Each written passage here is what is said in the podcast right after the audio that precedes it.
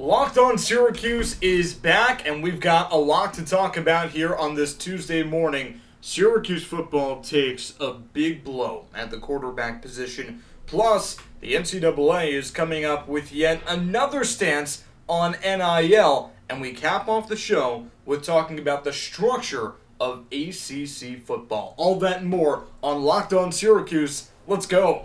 You are Locked On Syracuse, your daily podcast on the Syracuse Orange, part of the Locked On Podcast Network. Your team every day. All right, all right, all right. Brian Vaughn, voice of the people, host of Locked On Syracuse, part of the Locked On Podcast family, your team every day. So, this is one of the busiest days we we have had since the new regime of Locked On Syracuse. Since Tim Leonard and Tyler Aki said, well, we gotta hang it up. And they didn't want to stop doing Locked On Syracuse, who would? They had to. But this is the kind of day that makes them want to come back. Of course, there are other days. Big win, start of a season, selection show, assuming Syracuse is on the correct side of the bubble.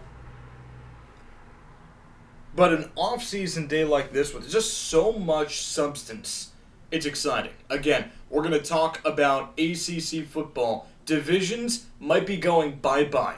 What does that mean for Syracuse? Plus, the NCAA, again, NIL is a situation that they have to correct their stance on every five minutes, it seems like. They've done it again, and it impacts Syracuse in a big way. But we begin the show with Syracuse football. And and this is terrible. Justin Lamson, backup quarterback, out with a non-contact knee injury, surgery required, no timetable, but it doesn't sound like he'll be having a quick recovery here. Now let's put the cards on the table. We can't speculate, but typically a non-contact knee injury is an ACL or an MCL. And typically that's a year long. Again, not saying that's what Lamson has, but I'm just laying out precedent here. So we don't know, but what we do know is it's not going to be quick. And my father always said, under promise, over deliver, under expect, be surprised when you get something. So I'm telling you, don't expect Justin Lamson to play this year. If he does, by some miracle, be surprised. Say thank you. But other than that, you're looking at Garrett Shrader, Joe Villari, the Michigan transfer, Jacobian Morgan as your scholarship quarterbacks. Now, where does this leave Syracuse? Probably, probably doesn't really affect them. And I say probably because Garrett Shrader's the starting quarterback with or without Lamson. Was Lamson going to compete for the starting job? I don't know. Probably not. But it would have been nice to have someone. I heard Lamson took a really big step forward in the spring. So it was probably Schrader anyway. But you think about depth now. And we know what Jacobian Morgan is. We have a good feeling as to what Dan Villari is. And another option wouldn't hurt. And we talked a few episodes ago about Chance Amy. Remember him? Guy that was actually on the team in 2018. Played under Eric Dungey and Tommy DeVito. And Dungey said that he had a bright future. Had everything he needed. Oh, someone's emailing me. he had everything he needed to be successful. And then he transfers from the program, goes to junior college for two years, plays moderately well. Syracuse offers him again. And I went on the pod and said, Good, go get him. He announced the offer on a social media post on Twitter. That post has since been deleted. I don't know if the offer was pulled or if he's mad at Dino Babers for some reason, or if his account was hacked. probably not the last option. I don't really understand. I'm 22. I don't even understand what these players do with these cryptic messages and social media and scrubbing their accounts. Like, grow up. if you have something to say, just say it. If the offer was pulled, say, hey, it's not going to be Syracuse, but it's going to be another great school. I'm looking forward to it. What are we doing? There was an NFL player that just did that, scrubbed his account. I'm trying to think of who it was. It was very funny. I think it was a receiver. I'll think of it. I'll think of it.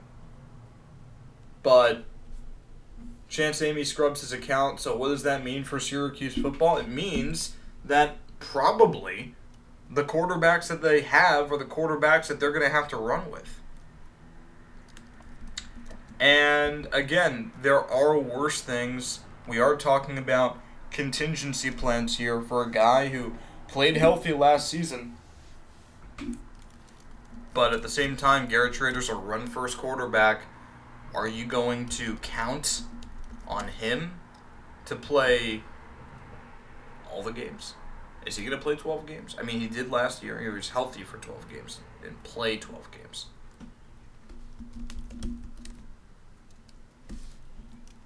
But you remember what happened with Eric Dungey. It was Kyler Murray, by the way. I'm looking it up. Kyler Murray is the one who scrubbed his Instagram of everything Cardinals when he was upset about his contract situation. I guess he still technically is. So you're going to count on Garrett Shrader to be your guy for 12 games? Okay. I think it's a gamble. The way he plays in that offensive line, I don't know if it's a gamble that you can afford to take.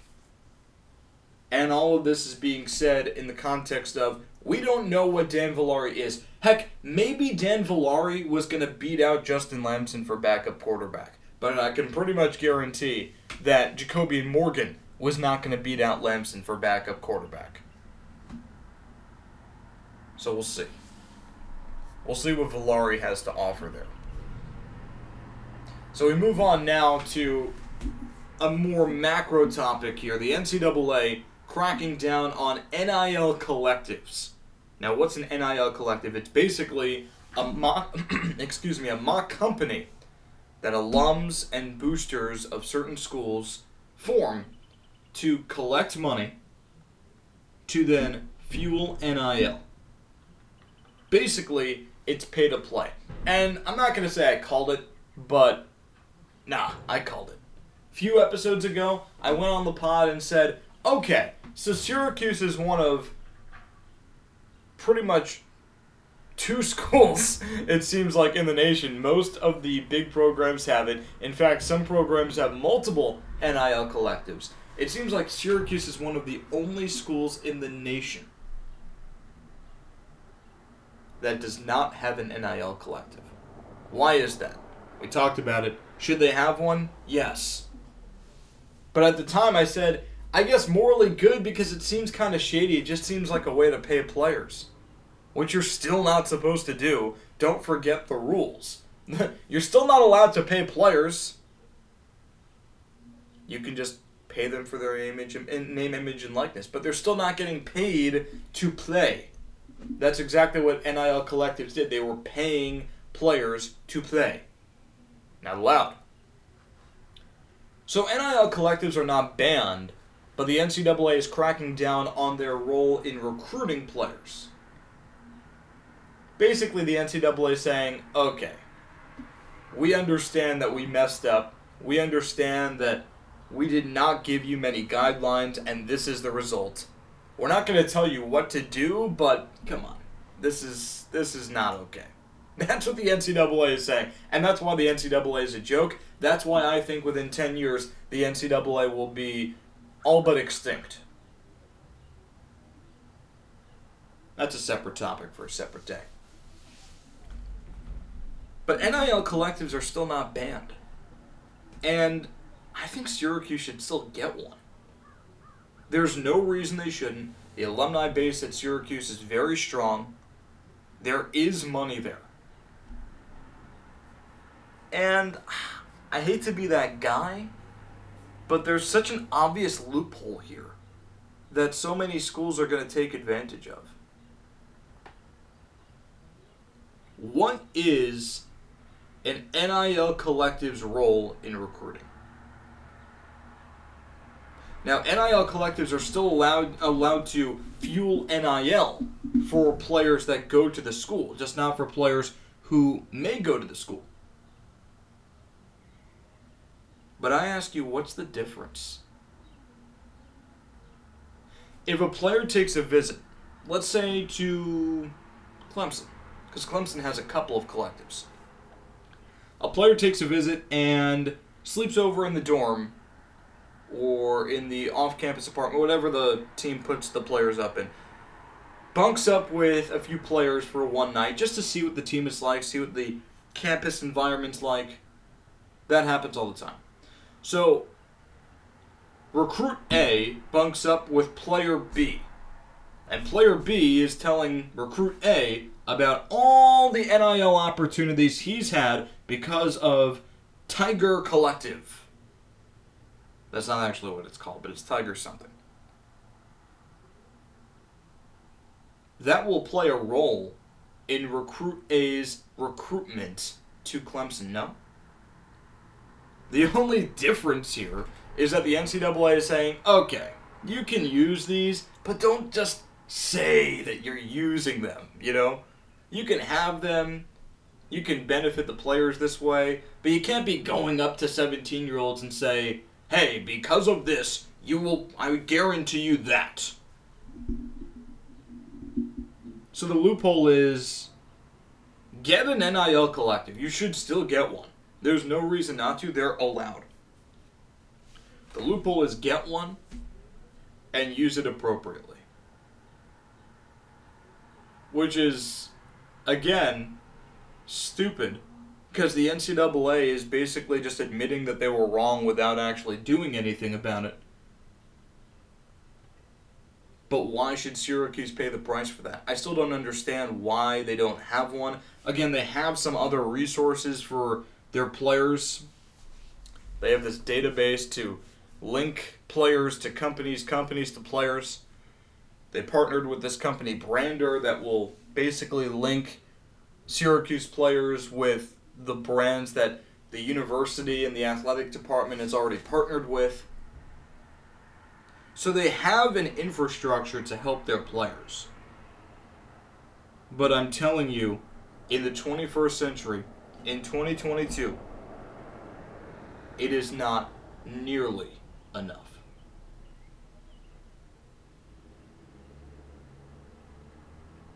High school players expect more. High school players want a guarantee.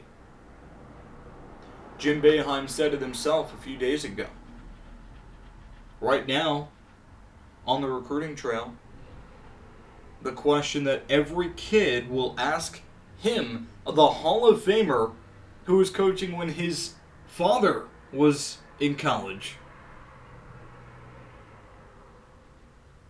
The question is, what can you do for me? What will you do for me?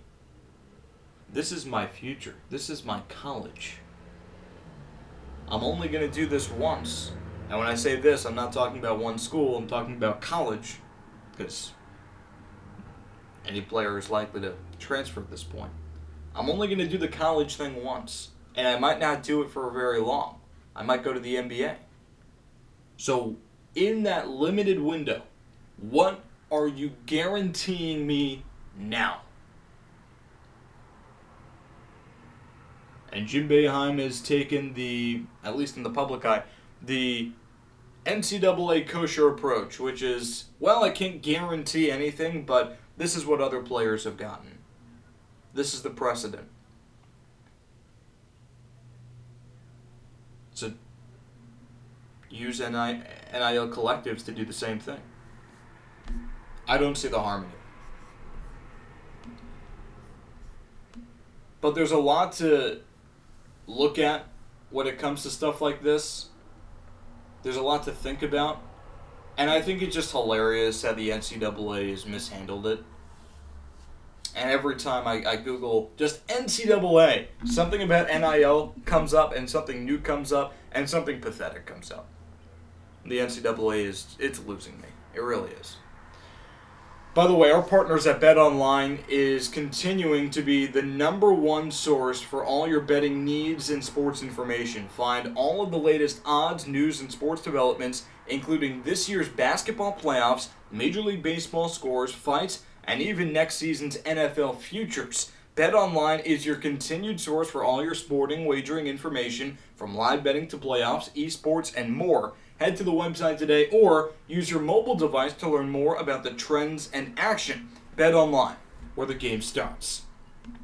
So, we talked about Syracuse football. Their quarterback, backup that is, Justin Lamson, out.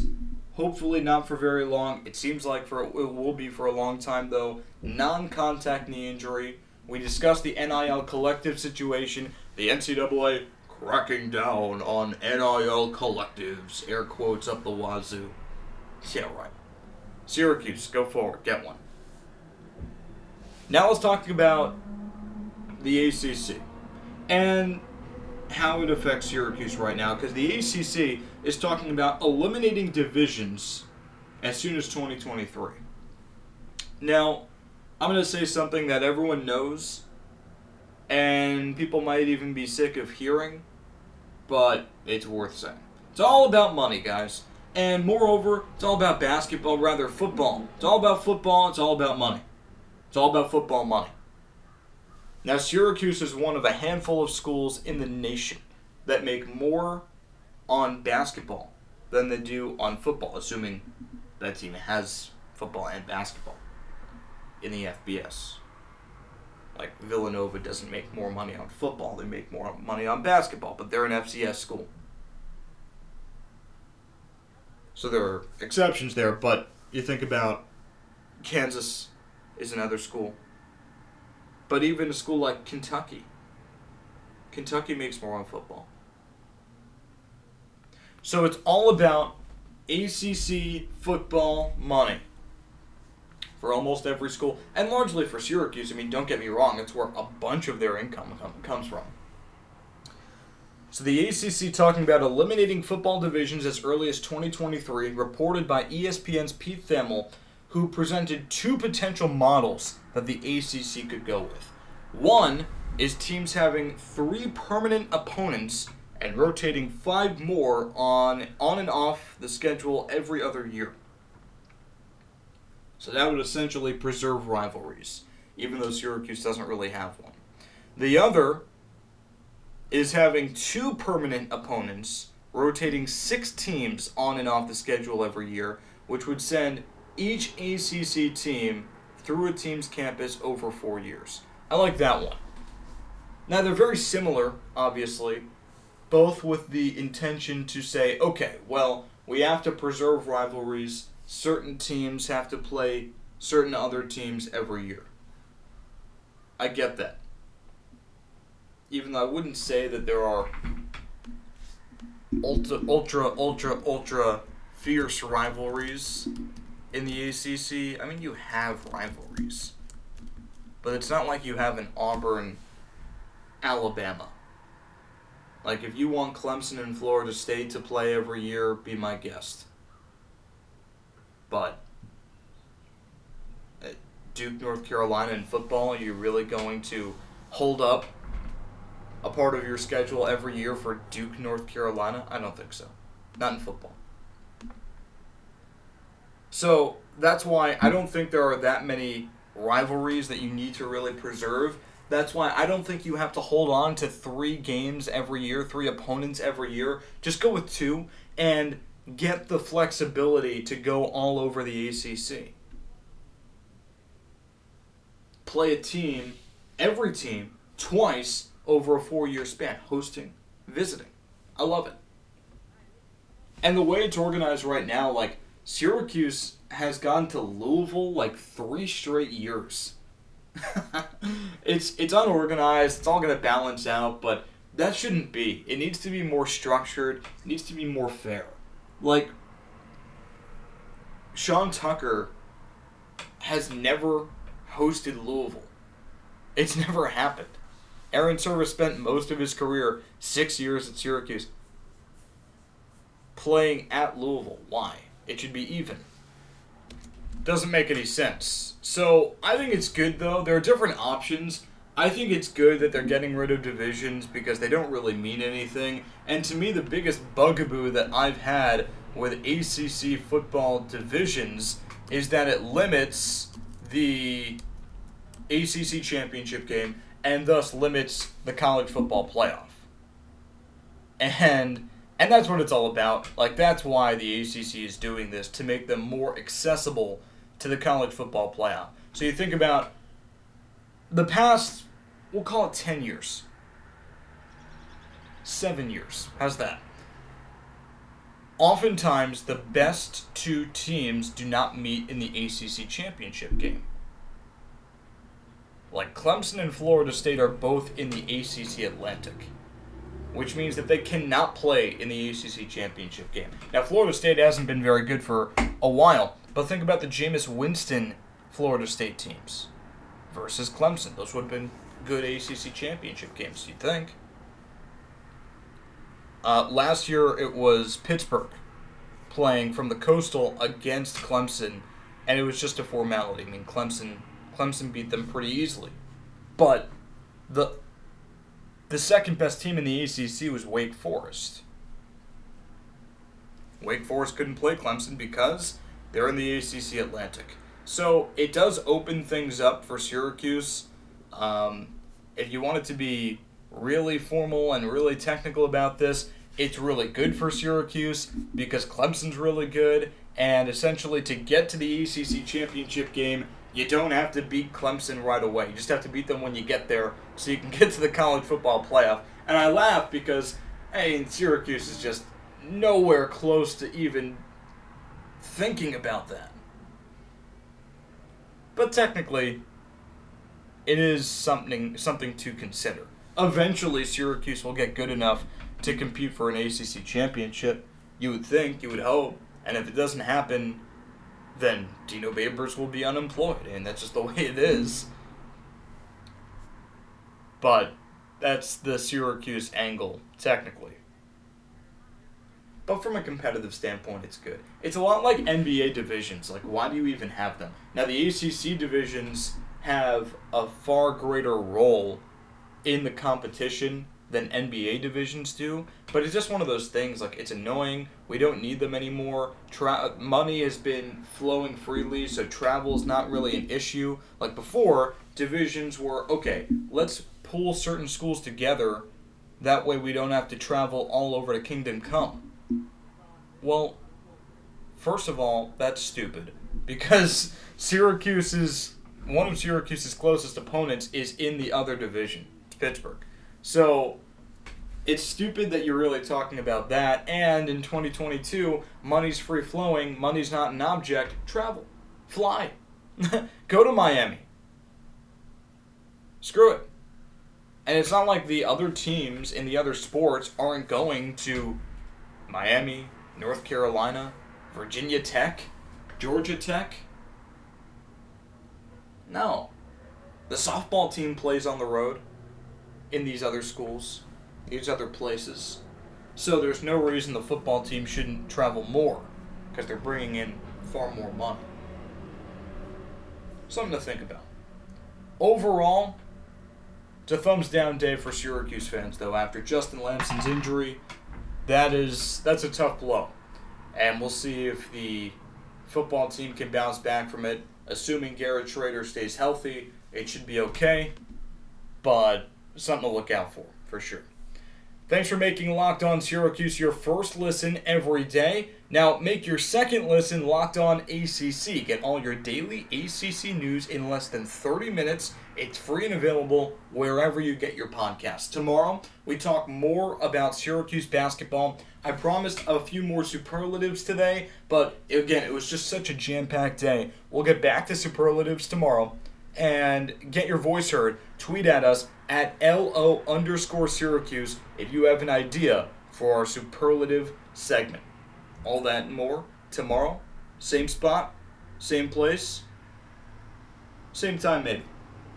Maybe it's a little earlier. Regardless, I'm excited. Wednesday on the docket. Catch you later.